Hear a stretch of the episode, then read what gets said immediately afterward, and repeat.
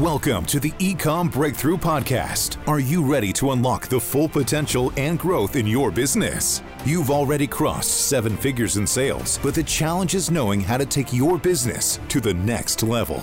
Join Josh Hadley, an eight figure ecom business owner and investor, as he interviews highly successful business owners.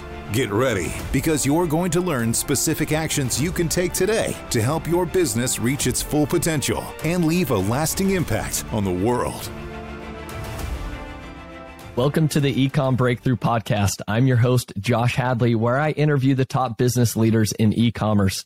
Today, I'm speaking with Matt Altman of Right Side Up, and we will be talking a lot about launching new products, product optimization, and PPC management. Past guests of this of this podcast include Kevin King, Stephen Pope, and Steve Simonson. Feel free to check out those past episodes. This episode is brought to you by eComm Breakthrough Consulting, where I help seven figure companies grow to eight figures and beyond. Listen, Matt, I started Hadley Designs back in 2015 and grew it to an eight figure brand in seven years. However, I made a lot of mistakes along the way that made the path to getting to eight figures take a lot longer than it probably should have. There were times where I had a lot of self doubt, where I, you know, struggled with feelings of do I have a real brand or could I be a successful business leader? I wish I would have had a guide along the way to help me overcome those stumbling blocks and also move faster. If you've hit the same plateaus and you want to know the next steps to take to take your business to the next level, then go to ecommbreakthrough.com. That's ecom with two M's to learn more. And as a special bonus to my podcast listeners, this month I'm giving away one $10,000 comprehensive business strategy audit session for free. Email me at josh at ecommbreakthrough.com with the subject line strategy audit and tell me why you think you should win the free strategy audit for this month. And don't worry if you don't win this month, you'll be entered in for future months to come. Today, I'm super excited to introduce you to Matt Altman. Matt leads the marketplace at Right Side Up. Matt has over 12 years of selling experience. He's launched and sold multiple personal brands, all starting from a retail arbitrage budget. Four years ago, he started an agency, Right Side Up, to help high growth CPG brands focus on dominating the marketplace. They've been able to scale many brands from zero to 3 million in monthly sales. Welcome to the podcast, Matt. Oh, thanks for having me, Josh. How are you doing? Doing great. Super excited to have you on the podcast. I know we met at the Billion Dollar Seller Summit uh, a couple months ago, and you know we hit it off in terms of talking about PPC management. At the time, we were switching over from an agency that we were formerly working with to bringing PPC in house, and you had a you were a wealth of wisdom, uh, and I I know that that wisdom runs deep in in your knowledge base, and so I'm super excited to have you on the podcast. I know our listeners are going to be uh, excited to hear from your experience how you've been able to exit multiple brands and how you've been able to really take other brands from zero to 3 million. So let's back all of that up, Matt. And why don't you just kind of walk me through your journey? It sounds like you started there in retail arbitrage, right? Yeah. Um, so, like 12 years ago, um, basically moved to LA and was working in commercial real estate. Absolutely hated every minute of it. Um, and really just kind of fell into it. Um, saw something on YouTube one day and just dove deep into it, was buying a lot of clearance items at like Target and Walmart and things like that for a few years. And then parlayed that into my own products. Back then, you could honestly sell anything on Amazon. It, it wasn't that hard. You just had to be kind of that first mover, get some reviews, and you're good to go. Um, so did that for a while until we just started getting knocked off on everything that we were releasing. And we, we couldn't compete with some of the the shady things that people were doing to our products or their own products to boost them up. So then we got into uh, supplements which is where i've kind of been for the last like five six years now. Um, mainly just because we we know we actually have to have some certifications there. It's a little bit harder to um, like get into as a foreign seller and things like that. But obviously supplements is super competitive and we have our own other issues in that category now.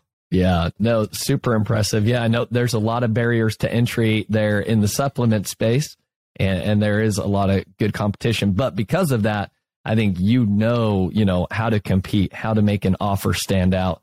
And if you can succeed in the supplement space, I'd argue you could probably succeed in any of the other spaces there. On Amazon. So tell me a couple of the brands that you exited from. You know, when were those exits? How did you get them? You know, to that point. Yeah, so uh, unfortunately for me, the ones that I did exit, I sold before the huge aggregator gold rush. Uh, so my, my multiples were were nothing compared to what they were. Um, but the the first one was uh, really just generic men's products. Um, so we had like some beard brushes, some like straight razors, different things like that. Uh, really sold that one just because we saw where the category was going. Um, we were seeing new listings pop up every other day, and then there were thousands of reviews on them within a month, and we're just like, nah, we, we don't want to be in this. Um, so sold it privately to someone that was interested. Uh, actually, I haven't even looked at it in like seven years, so I have no idea what they're even doing now. Um, but very glad we got out of that one because it's definitely dying. Uh, the other one was actually interesting though. So when I was in commercial real estate, I met a a doctor at the time who had a bunch of patents on products and we were um, just going back and forth and like he he loves creating products but didn't really want to be involved in marketing or selling them in any capacity. And then come to find out he had quite a few patents that he's just never done anything with. Um, so basically bought them out from him whipped up some products around those patents and grew that for about four years and then uh, sold that off and those were all kind of in like the uh, I would say like medical, like remedy space. Um, so we didn't need like FDA approval or anything, but there were certain patents he had on how to make the formulas that basically made it so that no one else could knock us off. So that, that one got really a pretty cool. great multiple. Yeah. Yeah. Yeah. So yeah, I, I, to that point, you know, we had formerly Rich Goldstein on the podcast, right? I, IP lawyer. Mm-hmm. He had talked so much about, you know, IP being able to, you know, increase your multiples when it came time to exit. So I guess it sounds like that came to fruition here. Correct. Yeah. And actually, one of the companies, so we, we split off. We had two different brands under that one. Um, one of the companies that made the purchase, they ended up using that patent on other products that they had already been um, selling to kind of make those stronger as well. So adds a, a ton of value on the back end. Fascinating. Yeah, that, that makes a lot more sense. Well, that's great. Well, it sounds like you've had experience, you know, working with some IP intellectual property products and then just some generic products. And then, so what got you into the supplement space then? Um, strangely enough, it was a friend of mine that was in the space selling. Um, saw that he was doing extremely well, which I, I couldn't figure out. Like I thought I was selling well on Amazon at the time, but Obviously, my items aren't replenishable. Um, your subscribe and saves aren't massive. Your margins aren't massive. I mean, back then in supplements, margins were absolutely insane. Um, and really just kind of figured, hey, I'm going to have to put in the same amount of work no matter what products I do. I'd rather gain a customer for 12 to 16 months versus a one time purchase. You don't have to work as hard and let that continue to multiply as much as possible. Yeah. No, I, I think there's a lot of truth to that, being able to have repeat purchases subscribe and save, replenishable products definitely are the, the sweet spot there on Amazon. So let's dive in a little bit more to that, Matt. You've got a lot of experience launching new products on Amazon. You you have a lot of experience optimizing products on Amazon. So let's talk about, you know, when you get into the supplement space, or we can just talk broadly on Amazon itself. What are some of the key things that you you advise or recommend when launching a brand new product on Amazon that are working today because as you know, a lot of those black hat tactics, you know, have, have come and gone. Uh, you also yeah. have the, you know, the rebates that everybody was doing and, and now it's kind of leveled the playing field a little bit more. Tell me what you're doing that's been working for you guys. Yeah. So first off, I think that the biggest thing is making sure you have a big enough budget to launch your products. Um, like the the days of five to ten thousand dollar budgets to launch products are just gone in my eyes, at least in the spaces that I work in. Um, so we usually overestimate our budgets by like twenty to thirty percent of what we actually think it would be, just to make sure that we're in a good place in case it doesn't go the way that we want it to. Um, but outside of that, we're we're looking for a couple major things. Uh, one is we want to see continued growth in the category. Amazon's making that way easier now with like the search query reports, the product opportunity explorer. There, there's so many internal tools that they're giving you access to now that you can really easily find that. And then the other big thing that we're looking for is categories that you've got maybe like three or four power players in. And by power players, they aren't really doing that much. They're still kind of growing, but they're ahead of like the other 20 items there. Um, really, it just kind of is showing us that, hey, there, there's enough sales to go around if these four people can all kind of be around the same. And customers really don't care which one they're choosing right now. They're just basically picking whichever one's at the top from what we can see. So, yeah, um, we used to go into very heavy, like, categories where you would just, I mean, like launches would be half a million to a million dollars.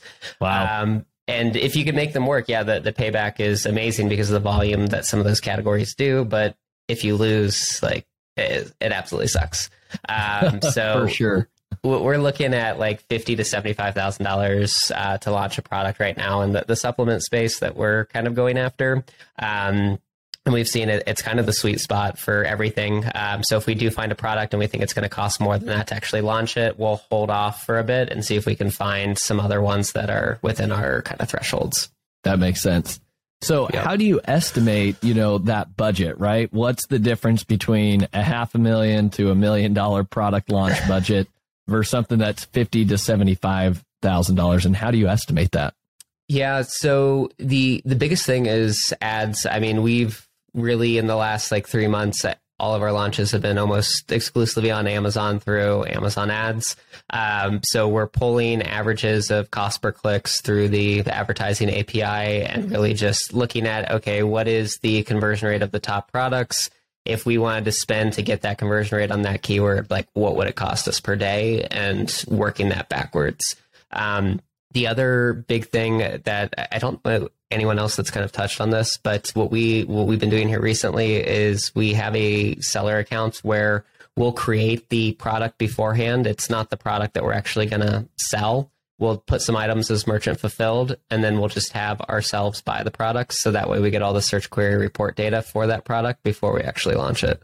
Oh, that's that's fascinating. So you do that in a separate account, then? Is that what you're saying? We've been doing it in the same account, just um, okay. like a different brand name, um, and throw up a listing, merchant fulfilled, and do a couple buys through it, and then you get all that data.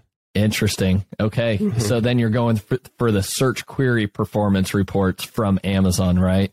And Correct. What are the additional data points that you get from the search query performance that you wouldn't get normally just looking at brand analytics, right? Yeah, so really the the big things we focus on are you obviously get the the add to cart, the click through rate, the overall impression rates, things like that, but taking those out and breaking them down like a lot of people always kind of go by that old method of I need this many buys per keyword per day and they were just like, "Oh, we need to add in some add to carts here and there to make it all look kosher." Um, through the search query report, you can basically know exactly how many add to carts you need, how many detail page views you need, um, and then you can equate that out to the exact same for the top sellers if you marry the brand analytics data into it. And basically, it'll tell you exactly you've got to hit between these three numbers each day for. We've been seeing like 25 to 30 days is how long we usually like launch on a certain keyword, and then you'll pretty much stay ranked. Like we, we haven't really had any issues.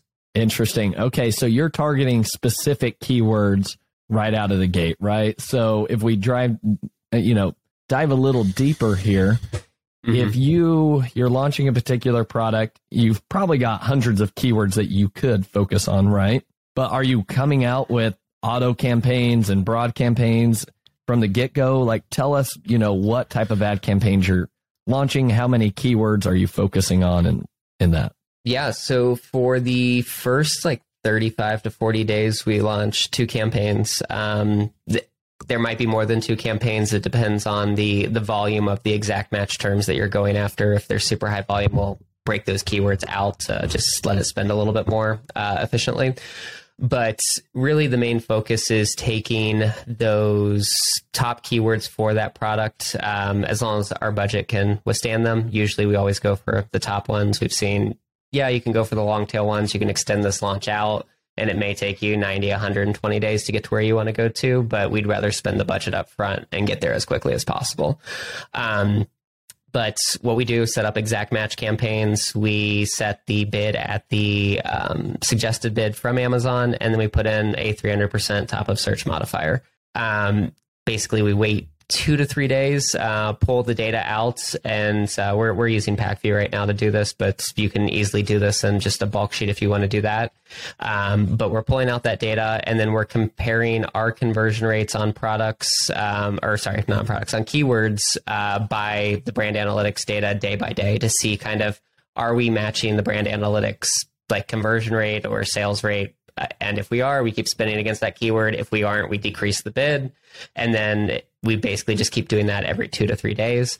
We don't worry about ACOS. We don't worry about TACoS. We don't worry about anything except for our conversion rate. As long as our conversion rate is within two percentage points of the brand analytics conversion rate for the top couple people, we keep running that keyword until we are either ranked in the top three or we just fall off completely because Amazon didn't find us relevant.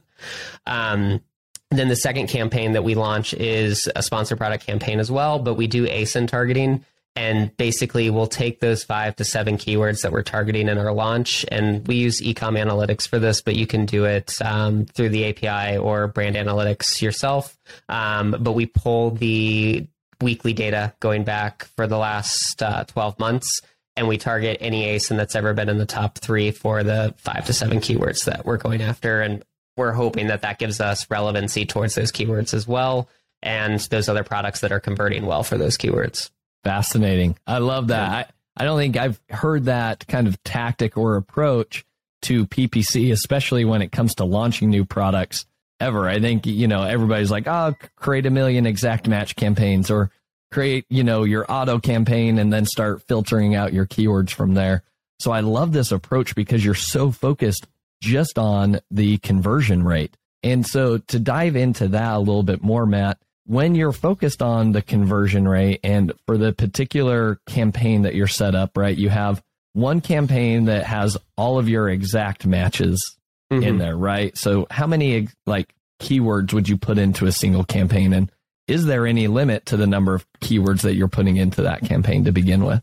Yeah, so for us, we we typically launch on five to ten keywords. Most of the time, it's between five to seven. Um, anything okay. else than that, you you can launch on keywords, but you're not gonna like move the needle. You're gonna pick up like five extra organic sales a week, which isn't gonna help you rank for other keywords. So we we really focus just on those top moving ones the main thing that we really look at and we compete a lot in kind of like the healthier for you foods so like the the keto foods the like low carbs all of that um, keto snacks gets like half a million searches a month if you put that keyword in an exact match campaign with other keywords it's just going to gobble up all of the budget and right yeah all the impressions go to that one keyword right correct so do you separate that out if you do want to run that as a separate campaign yep. or keyword? so so usually, if the keywords are over um, twenty to thirty thousand searches per month, um, we'll go ahead and separate them out into their own campaigns.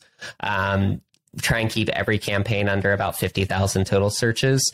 We've we've tested this as well, where we've left them in the same campaigns, but just increased the budget to like twenty thousand dollars a day instead of thousand dollars a day. We still see the same thing happen, um, where that one keyword gets most of the budget and it won't even spend yeah. all the budget. Um, so we, we, really don't know uh, why it does that. So we just separate them out to keep it easier. Yeah, that makes a lot of sense. So tell me what happens then if, to a product if you're launching on a particular keyword and you're not getting the conversion rates that are higher. You know, let's say you're 5%, the, the main conversion rate, right, for the top three seems to average around 10 to 15%.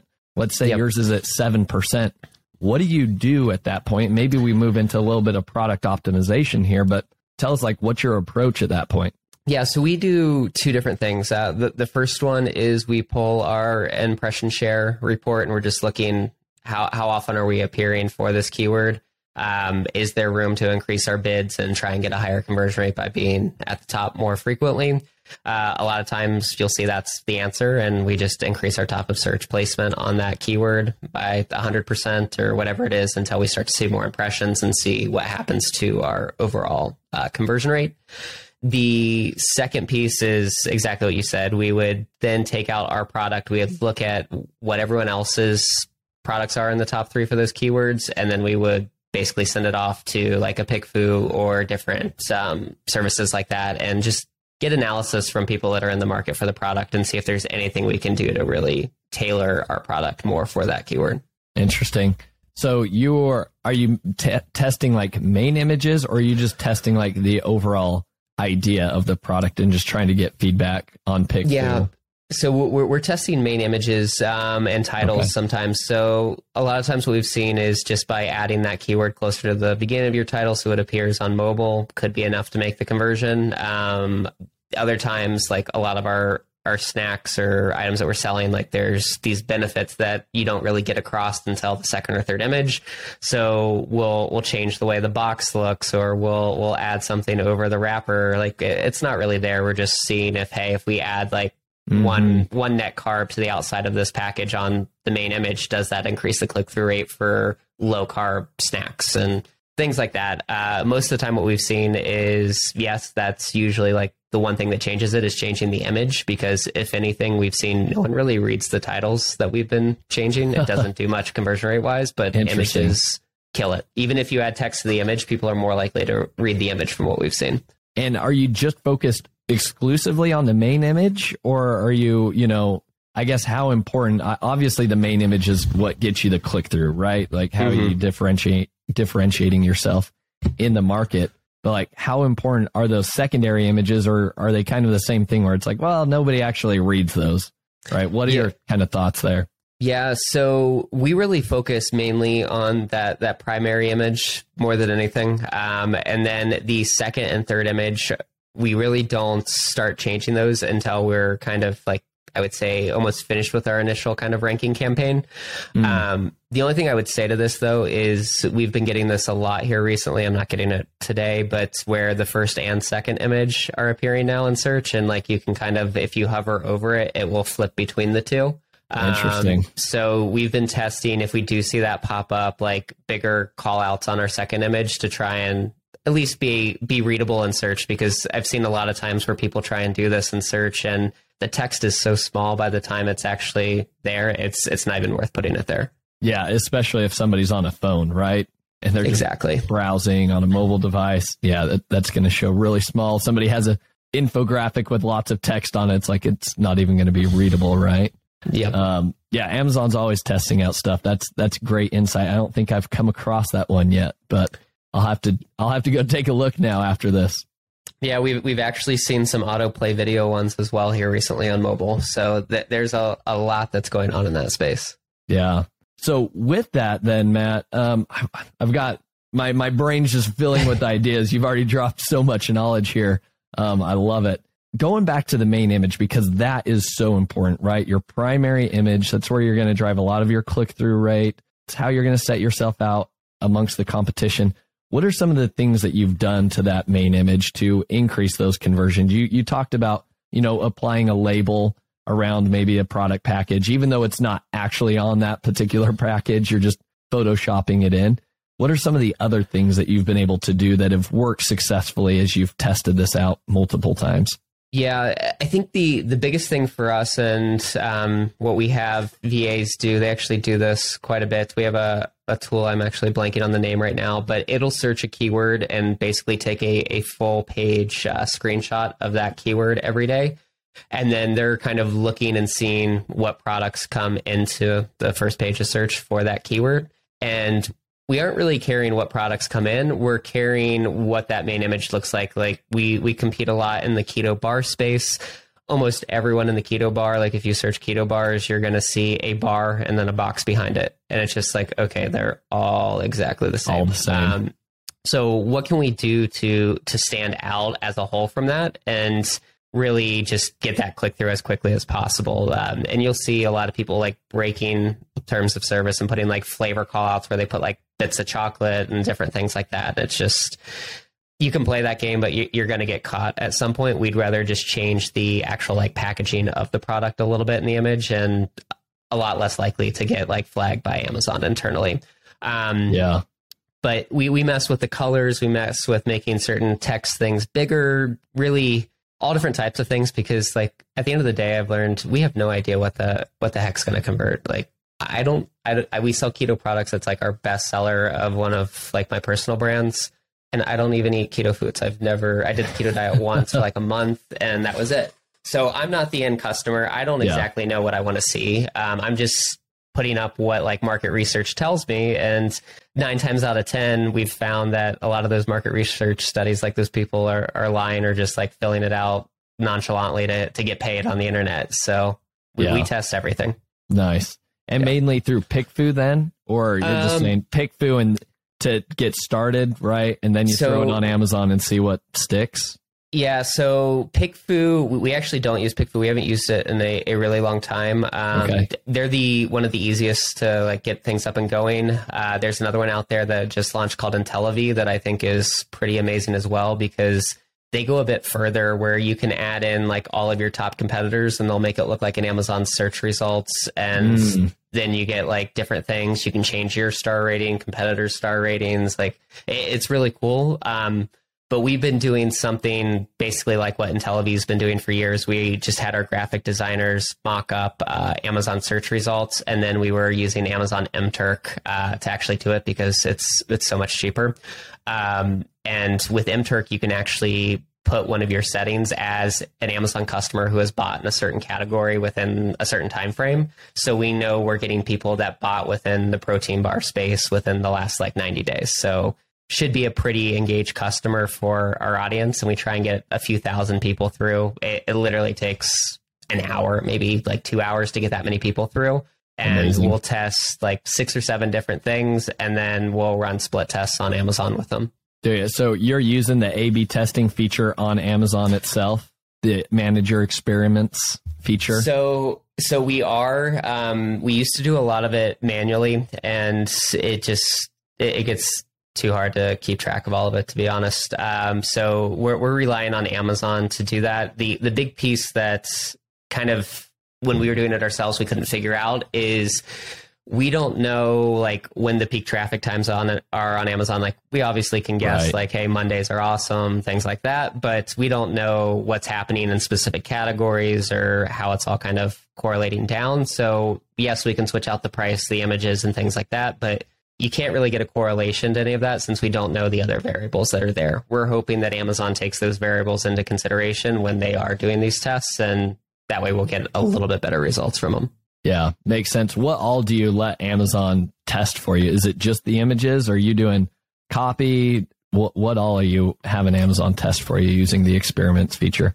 Yeah, so for us, it's mainly images and titles. Um, what we've seen, and, and, we've tested this, we've launched products with no content besides images and titles, and you can still rank for everything. You can still get sales. It, it does not matter. And really, yeah, the, the big thing that I think people forget as an Amazon seller is take some time on like the app or the site and actually just be be a buyer. Put yourself in their shoes. If you go to any product on mobile, the bullet points are like three quarters of the way down the page. No one, no one's fucking reading your bullet points. No one yep. cares. Yep. Yeah. It's very true. A lot of that copy and so far down, and then you're just going to blow, you know, blow right through it when you do get to it anyways. Kind of looks exactly. like the small fine print, like terms and conditions, right, of the product anyways. Um, yep. Fascinating. That, that makes a lot of sense. How do you test price then? Yeah, so uh, we actually use a um, software for this called Eva uh, Guru. They've been at a couple events actually. I think they were at Billion Dollar Seller Summit. Um, they were amazing. We actually started working with them because we had a client that has over a million SKUs that they actively have to keep pricing oh my like, up on. Yeah, and it's like a lot of it is they're they're reselling other parts and things like that. So we're we're constantly competing for buy box, but they do have a lot of their own. I think like three hundred thousand private label items that we just want to maximize price on Amazon as much as possible. So they have some awesome tools that really they some of the smartest repricing I've ever seen where you can set it like, hey, increase my price by this percentage every two days. But if you see declining sales, like revert back to this price until you see it steady again. And like it'll do all kinds of crazy things. Um, so can't recommend it enough. And for the price, I, I think it's one of the cheapest repricers out there um, for really anyone, even if you're small or large. That's fantastic. I know you've you've shared a lot of tools already. So you have Eva Guru, correct? Mm-hmm. That's the the correct. repricing tool. Is that EVA? Uh, yes, it's EVA.guru. Okay, EVA.guru. Okay. Yep. And just want to go through these just to make sure I'm on the same page, but also so that our listeners can make sure they're like, wait, did I hear that correctly? Um, Intellivy was another one that you talked about, right? Correct. Yep. So I N T E L L E V E E, I'm assuming, or something uh, along that line. It is I N T E L L I V Y dot net is their website. Okay. Dot and this one's pretty new. It just came or was just released like to the general public, I think, a few weeks ago. Ooh, amazing! We're getting it yeah. hot off the press. Yeah. I love I love that you know all all of these amazing software tools. Um, and then you also mentioned Mturk. What was that? Um, so it's actually something from Amazon. So Mturk is Amazon's micro worker network, Amazon Mechanical Turk. Um, okay. You can just sign up, um, create an account, and basically you can pay whatever you want to do these little micro tasks. So we used to use this for all kinds of things, to be honest. Like we used to use it for add to carts back in the day or like upvotes on reviews because it was Amazon accounts. Um, but you can pay like a penny for people to do this and get thousands of responses for like 10, 20 bucks. Interesting. Mturk is what you said, yep. right? It's just mturk.com. Okay. Easy enough. Awesome. Matt, what are some other softwares that are maybe new softwares? What are some of the software tools that you have been using that you use to manage these multiple brands that you guys are managing as in your agency? Yeah, so um, obviously, I think we touched on earlier Pacvue. We use Pacvue for everything. Um, we, have tried a lot of the softwares out there. Um, we don't really care for a lot of the AI ones because I, I, don't believe there's any true AI software in the Amazon advertising space. It's all fluff.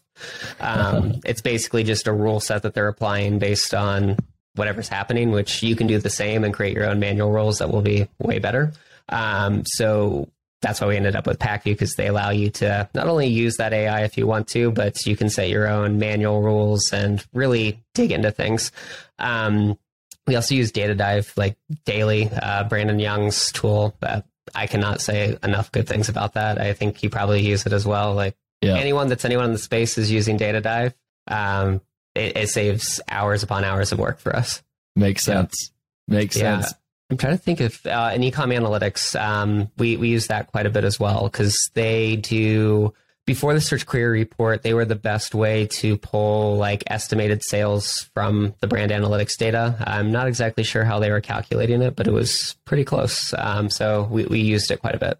Fascinating. Those are some yeah. awesome tools. I know I've already got a few takeaways from this. We just recently started using Pacvue, and we've been loving it as well. Just the amount of data that we can access now, the amount of like control that we have, being able to establish rules, do this when this happens, do that when that happens, um, has been amazing. So I, I, I recommend Pacvue as well. So let's rewind and go all the way back to PPC, right? Mm-hmm. So you're starting with these two campaigns. We talked about the exact campaigns. We got off on a tangent of product optimization from hey, if your conversion rate is not where it should be, and that's the key thing that I think you've summed up so well, Matt, is like you're just looking at the conversion rate. And then you do all that troubleshooting if your conversion rate isn't up to par. Yep. Then what what's the next approach, Matt? Let's assume our conversion rate is we're, you know, 10%, we're meeting that minimum that our other competitors have. Where do we go from there after those first 30 days? Yeah, so then it, really comes down to again, actually, some of the same steps. We're we're still pulling that impression share report. Are we maximizing our impressions? Can we can we spend more on this keyword and potentially get more sales? Um, so we say we we are converting well, but we're only getting like 35% of the impression share, we'll bump that up and look, okay, we increased our impression share last week by like 20 percentage points. What was our actual like increase in sales for that keyword? Um, you used to not be able to know this; you had to guess, but you can use the search query report now and figure out your organic sales plus your um, ad sales for that week, and you can see, okay, incrementally, I spent this much more to get that twenty percent more share. Is it actually quantifying out as more dollars in my pocket or a higher run rate for me as a whole? Um, so that makes it super easy. If we continue to see that, we're like, all right, um, let, us keep spending, um, and we'll keep bumping things up from there as much as possible. Um, only time we really back off is if we're ranked like number one, uh, but and a lot of the categories we're in, if you are ranked number one and you pull back ads for a couple days, you instantly fall to like number four or five because really you, you just lose some sales. Um, so we're we're constantly checking that. We actually we use Pacvue to manage that. They actually have a if my organic rank drops below this, increase my bid kind of rule, which is awesome because we were having someone pull it in Helium 10, drop it in a spreadsheet, and then they were uploading bulk files, and it was a pain in the ass. That that would be a lot of work. yep. Um, so from that point on, it really kind of flows into our kind of steady state. And for us, steady state is different than what I think most people do. Uh, and this goes for every, not even my own products, but every product we manage in the agency. We're trying to get people to get out of that mindset of ACOS and TACoS and direct ROI on ads because Amazon is turning more into really it's it's a brand dominated space and you have to build the audience build the brand and continue to grow that. And that costs money. Um, so like one of our kind of hero brands that i'll actually share a, a, case study over with you afterwards and we can kind of run through some of it here. But they came on with us about a year year and a half ago. Uh, they were doing about $10000 a month in sales. We'll close out this month at about 5.7 million. Um, wow. and the main difference is they came to us saying we want to have like a 15% ACOS. And I'm like, yeah, we can do that, but you're leaving so much on the table. And basically the, the founder came to me like mid COVID and they were just like, hey, we, we've got this much money left. We've got to make this work. If it doesn't work, like the company's going to fold. What should we do? And I was like, all right, well, we can easily spend three, four hundred thousand dollars a month on ads. We had been spending two hundred thousand up until this point. Um, started spending that that month raised it to 150 the first month, about 225 the next, and then about 350 in the third month. What we saw is, yeah, our, our ACOS was 120, 130%, but our repeat purchase on these customers was almost 67%.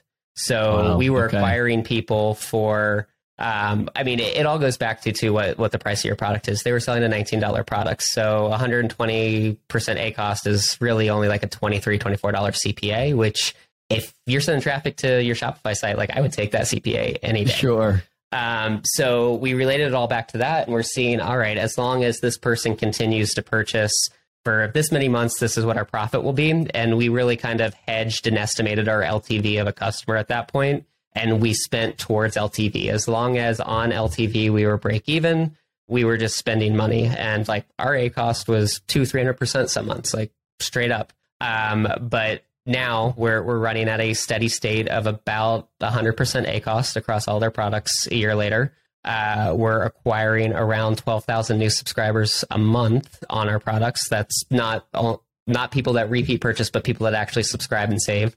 And then our repeat purchase rate is still above 40%. So amazing. It, it's, it's absolutely dominating. We have over a million and a half dollars in subscribe and saves that go out every single month. And they're just like continue to spend. Like if we can keep spending more, let's let's spend, and it works. No, I I love that, and I guess the reason why that works to be able to be willing to basically acquire customers at a loss is because you know the data behind it, right? You can project what that lifetime value of a customer is. You've got subscribe and save, so I would assume this is a replenishable product, right? That Correct. people need. Yep, but we we've also flipped the same strategy into non-replenishable products. So we we have a lot. I mean, I would call them like semi-replenishable. You might buy it every like two years when you break the one that you have, kind of thing. Okay. Um, but it's the same math and model that goes into it with just a, a little bit of a tweak. And basically, we were estimating this before, but with the search query report, you can pull all this data and figure it out we know exactly how many organic sales are happening for every single keyword. We know if you're ranking organically for those keywords, this is what you should potentially get in sales weekly. So our entire process for products that aren't super replenishable is hey, I'm okay spending at a 150, 200% ACOS if I can maintain that number one or number two organic ranking because I know it's going to pay me back on these sales um, from those rankings. And we run everything based off of that model and use a lot of those, like if I'm in this position, decrease my bid. And we kind of ride out those top organic placements until they start to drop. Um, so we'll pause our ads if we're in position one or two and then we'll turn them back on once we're like in position four or five and we just keep riding that wave and that's how you you make that profitable interesting So you're willing to just kind of like stay in that one or two position, even though you're losing money on the front end, right? And but you know that that's boosting your organic rankings across other keywords, right? Mhm. And then ultimately you're you're counting on the fact that like you're just getting more money down the road, right? Like, do you run into cash flow issues that way? You know, with some of these brands, and, and what do you do about that, right? Because it does take money up front. That money goes out the door real quick with ad Yep. spend. Um, yeah, so I, I would say we, we do from time to time. Um, obviously, putting it all on credit cards, um, American Express Gold is like our preferred because the forex rewards, and Yep. if you spend over 150k, I, that's like when the forex stops. You can just open more, like multiple. We have like 40 employee cards that we just we keep rotating our ad spend through, so we keep getting that forex multiplier. You Um, get it. So you get that for every employee card that you add to that. It adds on 150,000 for every employee card that you add. That's wicked smart because yeah, Yeah. we we even for ourselves like we max that out pretty quick, and then we're I'm I'm gonna need to sign up a bunch of employee cards. I yeah, like so like my, my grandma's got one, my grandpa's got one. I've got cousins that have got it. Like they're they're all just running through our company. I love it. I love yeah, it. Okay, that's a good. That's a great ninja hack. Everybody, maximize those reward points on Amazon. Yep. So we're delaying as much as we can there. Um, And this is like our own personal strategy. This is how I do it. And then uh, we have an Amex Plum card. You can actually use your Plum card through a relationship with Bill.com that they have to ACH money to vendors that you're working with. So we pay our gold cards with our Plum card, which then gives you another 60 days to basically pay your ad spend. So we're looking at like 90 to 120 days on average is when we're like having to actually pay those ad bills without Really? taking Okay. any loans or anything like that. It's just arbitraging these credit cards. You do pay a slight percentage on the like uh, bill.com, like ACH through the credit card. I think it's like 1.2, 1.3%, but Okay, it, it, it's nothing. We just add that into our, our cost of advertising. yeah, that that's super smart. So, what's the Plum card? That's just a new uh, separate Uh, card so- offering from Amex. Yes, they've had it for a while. Most people don't go for it because it actually doesn't give you rewards points. Um, it will give you a discount if you pay off your bill in full each month. I forget what that percentage is. We don't actually ever use it for that. Okay, Um, but it gives you 60 days basically to pay whatever the bill is with no interest. So it's made for small businesses that may have to carry sums for longer than what your average credit card period is. okay. So you're you're basically transferring the balance, or you're paying off that balance from the gold cards to the Plum cards, correct? Correct. And then eventually, then you'll pay off the Plum cards within sixty days. Yep. So yeah, so you're getting basically depending on when you spend like 35 to 40 days on the gold card and then 60 days on the plum. Um, Yeah. And the nice thing with the plum is it's not a rolling billing period like most credit cards. It's actually from the day you spent that money. So if you spend a thousand dollars on the first of October, you don't have to pay that back until the first of December, and it's only that thousand dollars even if you spent a hundred thousand dollars in October. Brilliant. That's amazing. Yep. That, that is a fantastic like cash flow hack. I'm going to have to add this now to the beginning of the podcast to say, hey, now we've all we're including like cash flow um, information because I think that's uh, so many people overlook that and it becomes a challenge real quick for brands Yeah. that are growing rapidly. And so being able to do that without, you know, I think there's there's a lot of financing partners out there in the Amazon space now, as we all know. But my goodness, like if you take a look at the interest rates, like it's it's beyond ridiculous. And It- this, it basically you're like one percent for you know ninety to you know maybe hundred days, right? Yep, A- and I mean, I'll I'll preface that with saying like it, it is high risk. Like if your account gets suspended or anything happens, like obviously you could have some pretty high interest rates, um, but it, it works well for us. Yeah, no, that that's great. Thanks, Yep. thanks for sharing that, Matt. Yeah, Uh, um, but basically, like even on smaller products, say you like we just launched a product here recently with about a twenty thousand dollar budget. Um, it was well below kind of a lot of our thresholds, but we just wanted to prove a point because someone was like, "Well, your product's only successful because you're putting this much money behind it and losing money for four months to to make money at the end."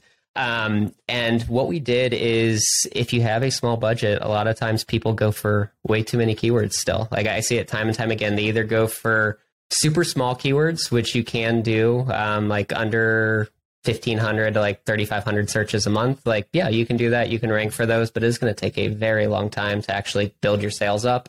And yeah. by the time um, you do get to that point where you can start to spend some money your honeymoon period's gone all the stuff that helps you rank with the big boys from the beginning is gone.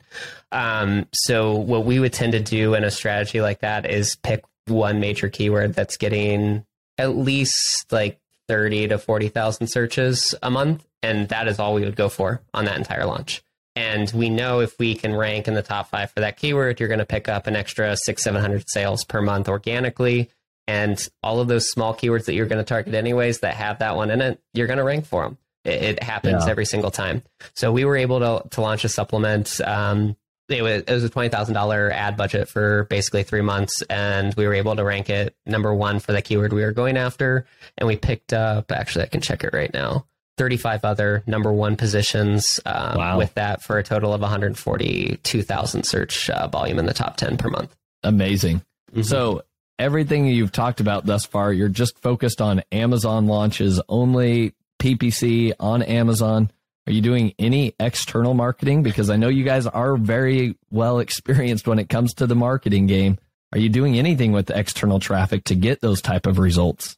Yeah, so we, we do. Um, we, we run Facebook ads um, for launches. We do emails. Uh, we do Google ads a lot, just ongoing constantly. Um, really we're, we're, mixing any type of media we can in. Uh, but the biggest one that I'm actually most excited for, and we, we just started doing this a little bit deeper, is um, affiliates. So, mm. big thing with Amazon associates or affiliates is Amazon cut their commissions tremendously. I think it was like a year and a half ago from like 7 to 10% to like 1 to 3%. It's basically nothing. Um, so Refersion, which is actually, I think, now owned by uh, the that own Pacvue and Helium 10, they created a new Amazon version that allows you to link in your um, brand referral bonus and hand out affiliate codes to Amazon influencers through your brand referral. And not only can you basically pay them like whatever percentage you want, but like you can add kickers onto it. You can do sweepstakes and things like that, depending on like who refers the most sales that month and really push those buttons. Um, so I think it's going to be a huge game changer. We've only been doing it for a few weeks now, and we're we're already seeing great results in the products that we're putting it up against. Um, so probably a lot to come in that space, and will be a, number one spot that you kind of want to push things out to. Um, the actually the, the main reason we got into this is we did due diligence for a acquisition about seven months ago and through the process what we found is this product that um, they were trying to sell this company for, I think they exited for almost half a billion dollars, maybe a little bit more. Uh, they were constantly outselling everyone else that had the exact same product by like 60 to 70,000 units a month. And we, wow. we couldn't figure it out for the life of us. And what ended up happening is we actually went to SEMrush and pulled all the backlinks for their product. They were ranking number one in Google for so many freaking keywords because of their affiliate game for their D2C site that mm. they had almost 80,000 people per month from Google clicking out to their Amazon listing. And that's where every single sale was coming from. Wow. Okay. Yeah. So affiliates were, were driving all of that, right? Yeah. With Refersion, and again, I, I've been introduced to Refersion recently as well. As you've gotten started there, did you have to go and find the affiliates or did you just, you know, post your offer on Refersion and allow, you know, whoever wanted to kind of sign up there because I know running affiliate programs is no small task, right? Like that's a job in and of itself and recruiting and maintaining and creating games yep. and uh, you know, you know challenges to incentivize people. What have you experienced thus far? I know it's really new for you. Yeah, so so we did both. Um, the good thing um, that we were kind of lucky with with Right Side Up is we actually have an entire affiliate team. Um, so we already have a quiver of top performing affiliates that we work with across all different verticals. Uh, so that that made it a lot easier for us to enter. But yeah, this is 100% a full time job, and it's like. I mean, you're you're basically selling yourself to these affiliates 24 seven and constantly yep. just trying to stay top of mind. It is extremely hard to do, and it's extremely hard to get the big ones because everyone will pay them more and more. Um, but at the end of the day, what we've realized is sometimes it's worth just literally paying them like crazy percentages. Like on some of our supplements, we'll pay them like 90% of the sale just because of the traffic they can produce and what that does for us elsewhere. Fascinating. Yeah. So really incentivizing that front end purchase, knowing that you've got a funnel to capitalize on that. Now, talking about that funnel to capitalize on that lifetime value of a customer, is there anything that you do with product inserts or, you know, getting people's emails? Like, how do you maximize that lifetime value if you're giving away the farm, so to speak, on that front end sell? Yeah, so we, we do we do inserts on just about every single product or some sort of like call out for a lead gen. Um, the big one that we've been doing here recently is um, the um, NFC chips, um, not NFTs. NFCs, the little thing on your credit card that lets you like tap it. Um, because like it used to be huge to do the uh, like supplements. I'm sure if anyone's bought a supplement on Amazon in the last like three years, it's like go here to get a second bottle for free. Like everyone yeah. does that. Yeah. Um, we're basically doing a very similar offer, but with an NFC chip that's hidden under the label. So they don't realize it, but NFC chips, as soon as your phone's near that bottle, it's going to pop up and say there's something near, and people are going to click that because they're like, what the hell is near me that's making this happen? um, so we've had great results with that. Um, would highly, highly suggest it. it. They're dirt cheap. Like we thought it was going to be expensive. They're like a tenth of a cent a piece to order these from China. Really? And oh yeah, super cheap. Um, and you can stick them on literally anything and everything. They're just like little little stickers. Um, so super easy to implement. We just send them straight to a landing page and collect the information. Um, we also do do um, direct mail still. Uh, still works very well for us across our brands. Our average like age is 54 plus on most of our like okay. my personal products that I sell. So they still convert extremely well. Um, the other thing that we were doing that's gotten harder now because Amazon's like blocked a lot of the data on both like full addresses and customer names. We used to scrape those and do like data appends through a third party data service so we could try and retarget those people on like Facebook or other yeah. platforms. Yeah. What yeah. uh with that, I think those are brilliant strategies. What's your offer right now using um, the NFC chips right now? What is your offer? Is it still get a bottle free, but you're just using the NFC chip, or what? What's the offer? Yeah, so for us right now, um, it, it depends. Um, so it, it, rotates through a few things. Uh, there are some free offers. It basically takes them to like some sort of contest page, and we do give away free bottles. We aren't doing it. Um, I would say we're, we're, trying to keep it as kosher with Amazon as possible. Um, so like, yes, there is a chance to win a free bottle. Yes, like a lot of people win free bottles. Um, but th- there's other chances for coupons and, and, things like that. And then what we're doing from there is once we have their, their phone number or their email address, we're pinging them within that first week and basically giving them an offer that's valid on both our D2C site as well as Amazon. And whichever offer they pick from that email is basically how we communicate to them in the future. So if they pick our D2C site, we're always going to send them to D2C. If they pick Amazon, we're always going to send them to Amazon from there on out because we tested this a bunch on super large lists that we had. And what we found is when we gave them both offers, people don't like choice. Um, like huh. it converts way less if you give them the choice of which one to go to versus just telling them, here's the offer, here's where it's at. Um, so use that first email, get their preference. If they don't interact with that first email, they basically keep getting an iteration of that email until they react to one and then they'll kind of follow our flows from there. Interesting. Yeah, I love yeah. that. So on that point, how much do you spend, you know, focused on your D2C website, right? Especially as it relates to like affiliate traffic, right? I think a lot of people would say, oh, well, Amazon's just going to take, you know, a lot of your money. So why send people to Amazon, right? Now we have the brand referral bonus now, but prior to that, or even with that today, people would still make the argument of, oh, you'll have better margins, just send them directly to your D2C shop. So sounds like you have both going on. So what's your kind of strategy and recommendation there, Matt? Yeah. So for us, it, it really comes down to the way that you view Amazon. And I think a lot of people just look straight at like sales in, sales out. What are my fees? That that means nothing. Amazon is a search arbitrage channel. It's not a search demand creator. You are arbitraging what's already there. If you are not ranking well for a keyword, you can't arbitrage. So no matter what, like say I'm paying an affiliate an extremely high commission plus the Amazon fees, like it's all a cost of business on Amazon. It's all an ad. As long as it meets my CPA thresholds, I'm going to continue to do that because the more you can push sales through Amazon, the higher you're going to rank organically the more you're going to benefit from just that traffic flywheel that Amazon allows you to arbitrage. So we're agnostic to where you go. Like we don't care as long as you're coming to us and buying. If you're like our, our main brand sells in Whole Foods, we're in Walmart, we're in Amazon, D2C, Instacart. I don't care where you're buying us from. I just want you to be thinking of us and buy. That that's it. So we'll touch you on every channel and whichever one you want to go to, that's your choice.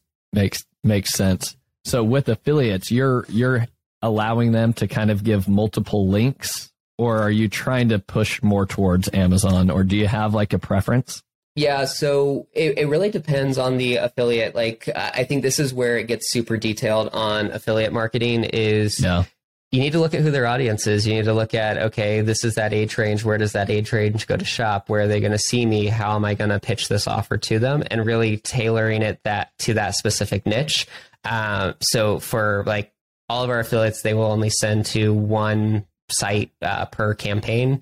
Most of the time, it's either Amazon or our D2C site. Uh, I would say like usually it's like 70% Amazon just because we see like we, we just did a campaign last week and I'm looking right now.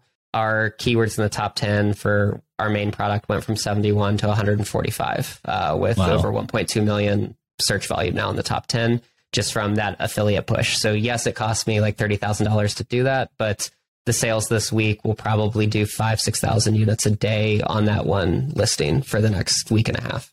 Amazing, yeah. amazing. Uh, you've got so much experience and you see so much data there. You've you've got twelve years of experience, so you know your stuff.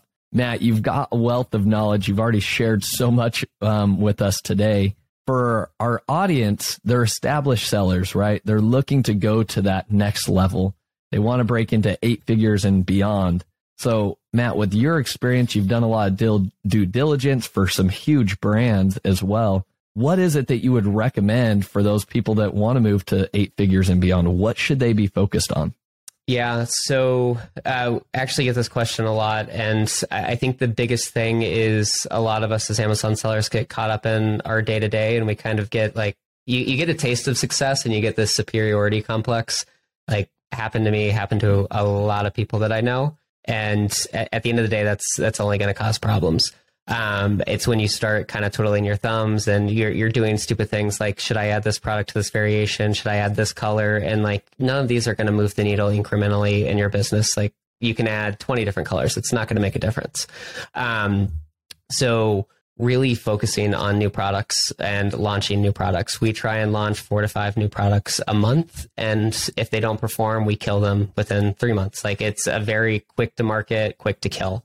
What we've seen though is Amazon favors that. Like all of our old products will get a huge boost when we are consistently launching new products on that brand. Really? Um, mm-hmm.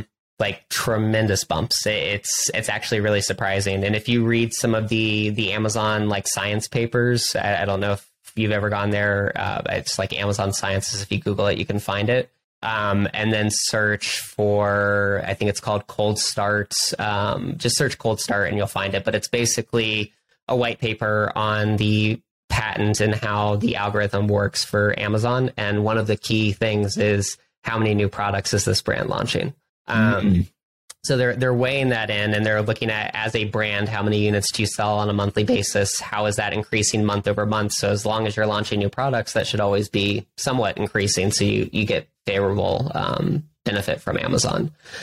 But the other big piece that I've seen, and, and this is something that we just, I would say, like, yeah, it's probably been about a year now that we finally figured this out, and it was like, man, why did we not think of this before?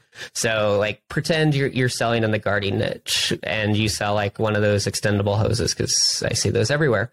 um, at the end of the day, if you continue to launch products in that niche, you're going to launch, uh, let's do like an attachment for the hose, like a, a spray nozzle. You're going to have an overlapping keyword subsegment of like 78 to 80% of your keywords because right. a lot of those products are, come with a free attachment. It's like their, their free offer when you buy the product kind of thing.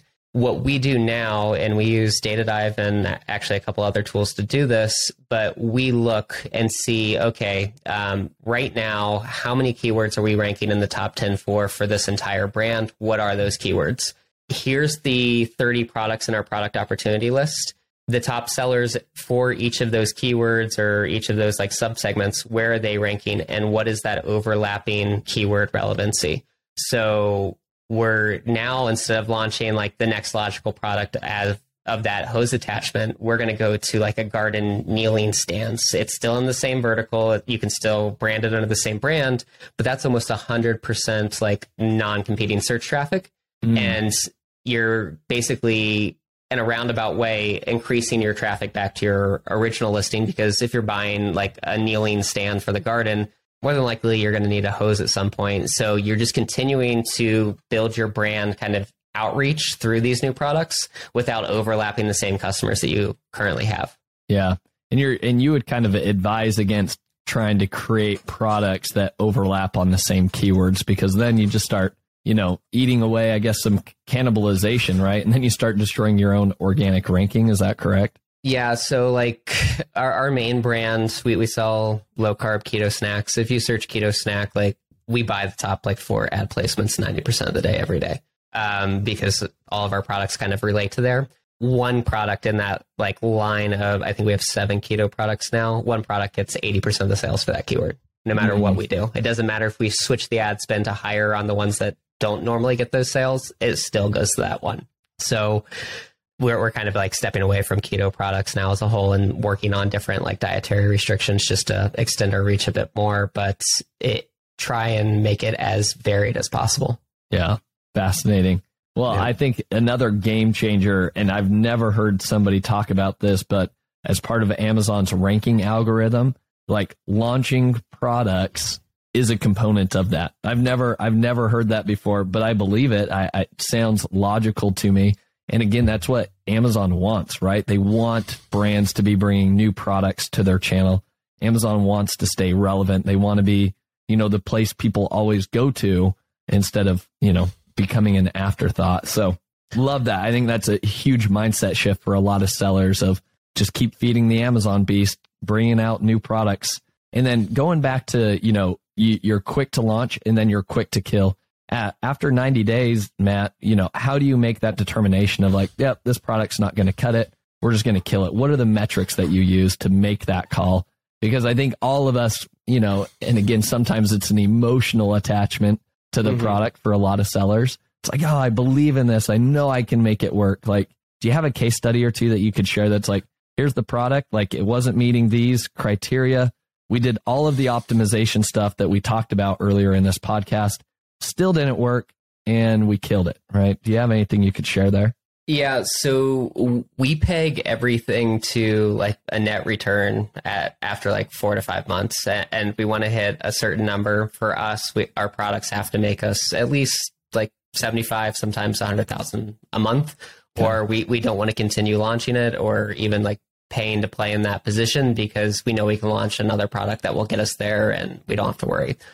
Um, so that that's the first thing. If after like three to four months it's not hitting those targets or we're just not like mainly because you're not like sticking your organic keywords, it it's just not worth it to continue to to pay to battle that because we, we aren't really getting any true benefit from it if we're constantly spending a ton on ads for it. Yeah. Um, the second thing is actually user um, feedback. So we we strive on having like premium products, and we want to make sure that hey, if our product is not the best that's on the market, we're we're going to take it off. Um, we actually we launched a keto gummy, uh, did extremely well back in March. We were selling almost 2,000 units a day across three flavors um, we ended up killing it three months in because we were kept getting feedback from our customers that like, hey, like there's something wrong with this. Like we don't like the texture of it. It's just like it's uh-huh. too sticky, this and that. And we could see that our, our reviews were already starting to drop. We were like, I think we had over a thousand reviews at that point. And we were slowly ticking down like 0.1 each week. And I was like, all right, we're, we're going to hit like three stars in this product. It's going to happen. So we figured, all right, we will kill it uh, and we lost. This was when I think we lost almost three hundred thousand dollars on. We killed it. We destroyed all the inventory. We had twenty thousand units still left, wow. um, and we reformulated it, and we're getting ready to relaunch it here um, the end of next month. But for us, it's like, hey, this brand is selling well across multiple products. If this is your first interaction with our brand, you're never going to want to try another one of our products. And we, we don't want to be putting that foot forward. So up front, it cost us a lot, but in the long run, it would have cost us 10 times as much. Yeah. I think that that's a brilliant takeaway there, right? Because you're not just focused on, hey, I've got to make sales on this product, which I think so many people, when they launch a product, like, I only care about just making money on this. And they exclude or they forget about the overall brand appearance, right? And as you so eloquently, you know, disseminated to us, you've got to understand that this is a much bigger picture. Amazon is moving into the whole brand space. You've got to be bringing a brand to the table. Kevin King was on the podcast. That's the one thing he talked about. He's like, you've got to create an experience with the customer. Long gone yep. are the days of just slapping a logo or a brand name on a product and hoping that it sells well you got to create this cohesive experience and you've established that with a lot of your examples here today matt yeah definitely yeah i've got another question i want to ask you but i didn't want to cut you off there did you have something else you wanted to add on to that Oh yeah, the, only other thing that I was going to say is, um, so we've been doing a lot of testing now with like this, like build the brand out as much as possible. Um, the big piece on like those brand engagement emails. I don't know if you guys have sent any of these, but we've been doing the repeat customers, recent customers, and like high spenders. All of our previous emails, when we just had that one only to followers, we were lucky if we got one sale. Our yeah. last four emails have all produced over $30,000 in sales. Wow. So you've been yeah. seeing success with the new kind of emails that Amazon's allowing us to send out. Yep. That's great. I think that's a great component. And I think, as you can see, Amazon's leaning more into this giving the brands more tools to communicate to customers, which is good, which is good. So. Matt, as we wrap things up here today, I love to leave the audience with three actionable takeaways from each episode. Here are three takeaways that I noted, Matt. So let me know if I'm missing something. I mean, we could go, this list could honestly be like a hundred takeaways from today. But the three that I kind of highlighted, and these are big overarching themes, and then you could, you know, dive deeper into these. But I think number one takeaway is you have to be launching new products aggressively, right? Quick yep. to launch and then quick to kill products. That's your number one takeaway. If you're not focused on finding your next new product, you're already behind the eight ball. You should always have a pipeline of, you know, 18 months, two years, three years worth of products that you know you're going to be coming out with.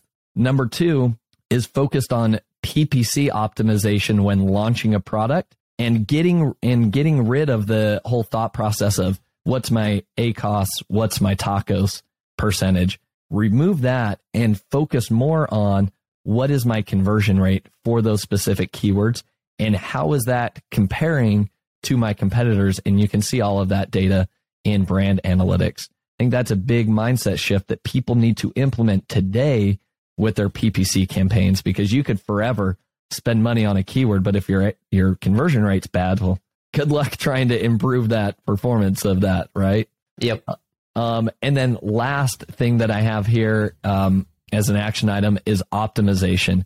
And one of the first things that you should be doing in terms of product optimization is focused on that primary image and then depending on where Amazon goes with this, you know, flipping to a first and second image in the search results, focus on that primary image and then even your secondary image, making sure that it's readable, it's easy to understand, quick hit, somebody can look at it within a second, they understand what that product's about, conveys a lot of value to them, in differentiating yourselves.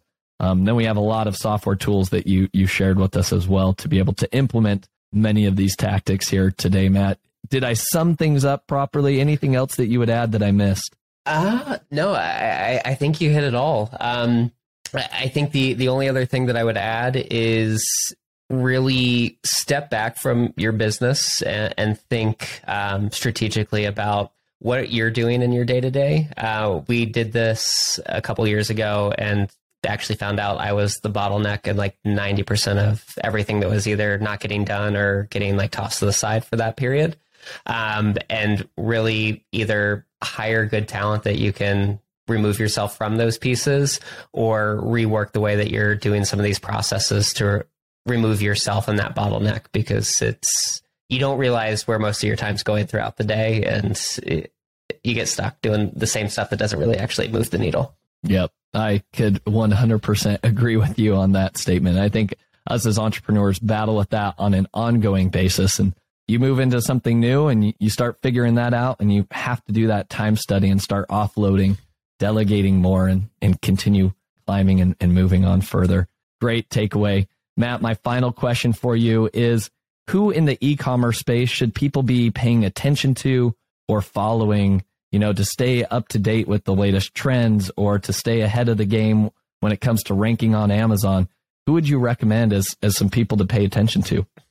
Yeah, um, honestly, I, I, think Brandon Young puts out some of the the best content in the space. I, like my issue with a lot of the the gurus out there is they aren't actually doing anything that they talk about. Like Brandon's in the trenches; he'll tell you like what's happening and very honest about it. Um, his group is great as well. Um, from an ads perspective, um, I think Destaney over at Better AMS is always pumping out great content 24 7, whether it's like on Facebook or LinkedIn. They're, they're doing some awesome things.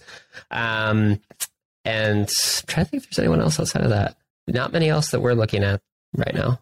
I think both of those are some great names. And again, Brandon Young will be a future podcast guest. So we look forward to sharing or hearing his insights as well. But Matt, thank you so much for your time. Uh, this was a lot of valuable information. Where can people go to learn more about you, uh, your agency, and I think you also have a free gift as like a free audit that you were going to give people, right? Yeah, yeah. Um, so you can find out more about us and our agency just uh, by going to uh, rightsideup.com. Um, and if you fill out the contact us form down below, we we are offering free audits um, to anyone that listens to the podcast. So just mention that, and we'll go ahead and get that taken care of for you. Awesome.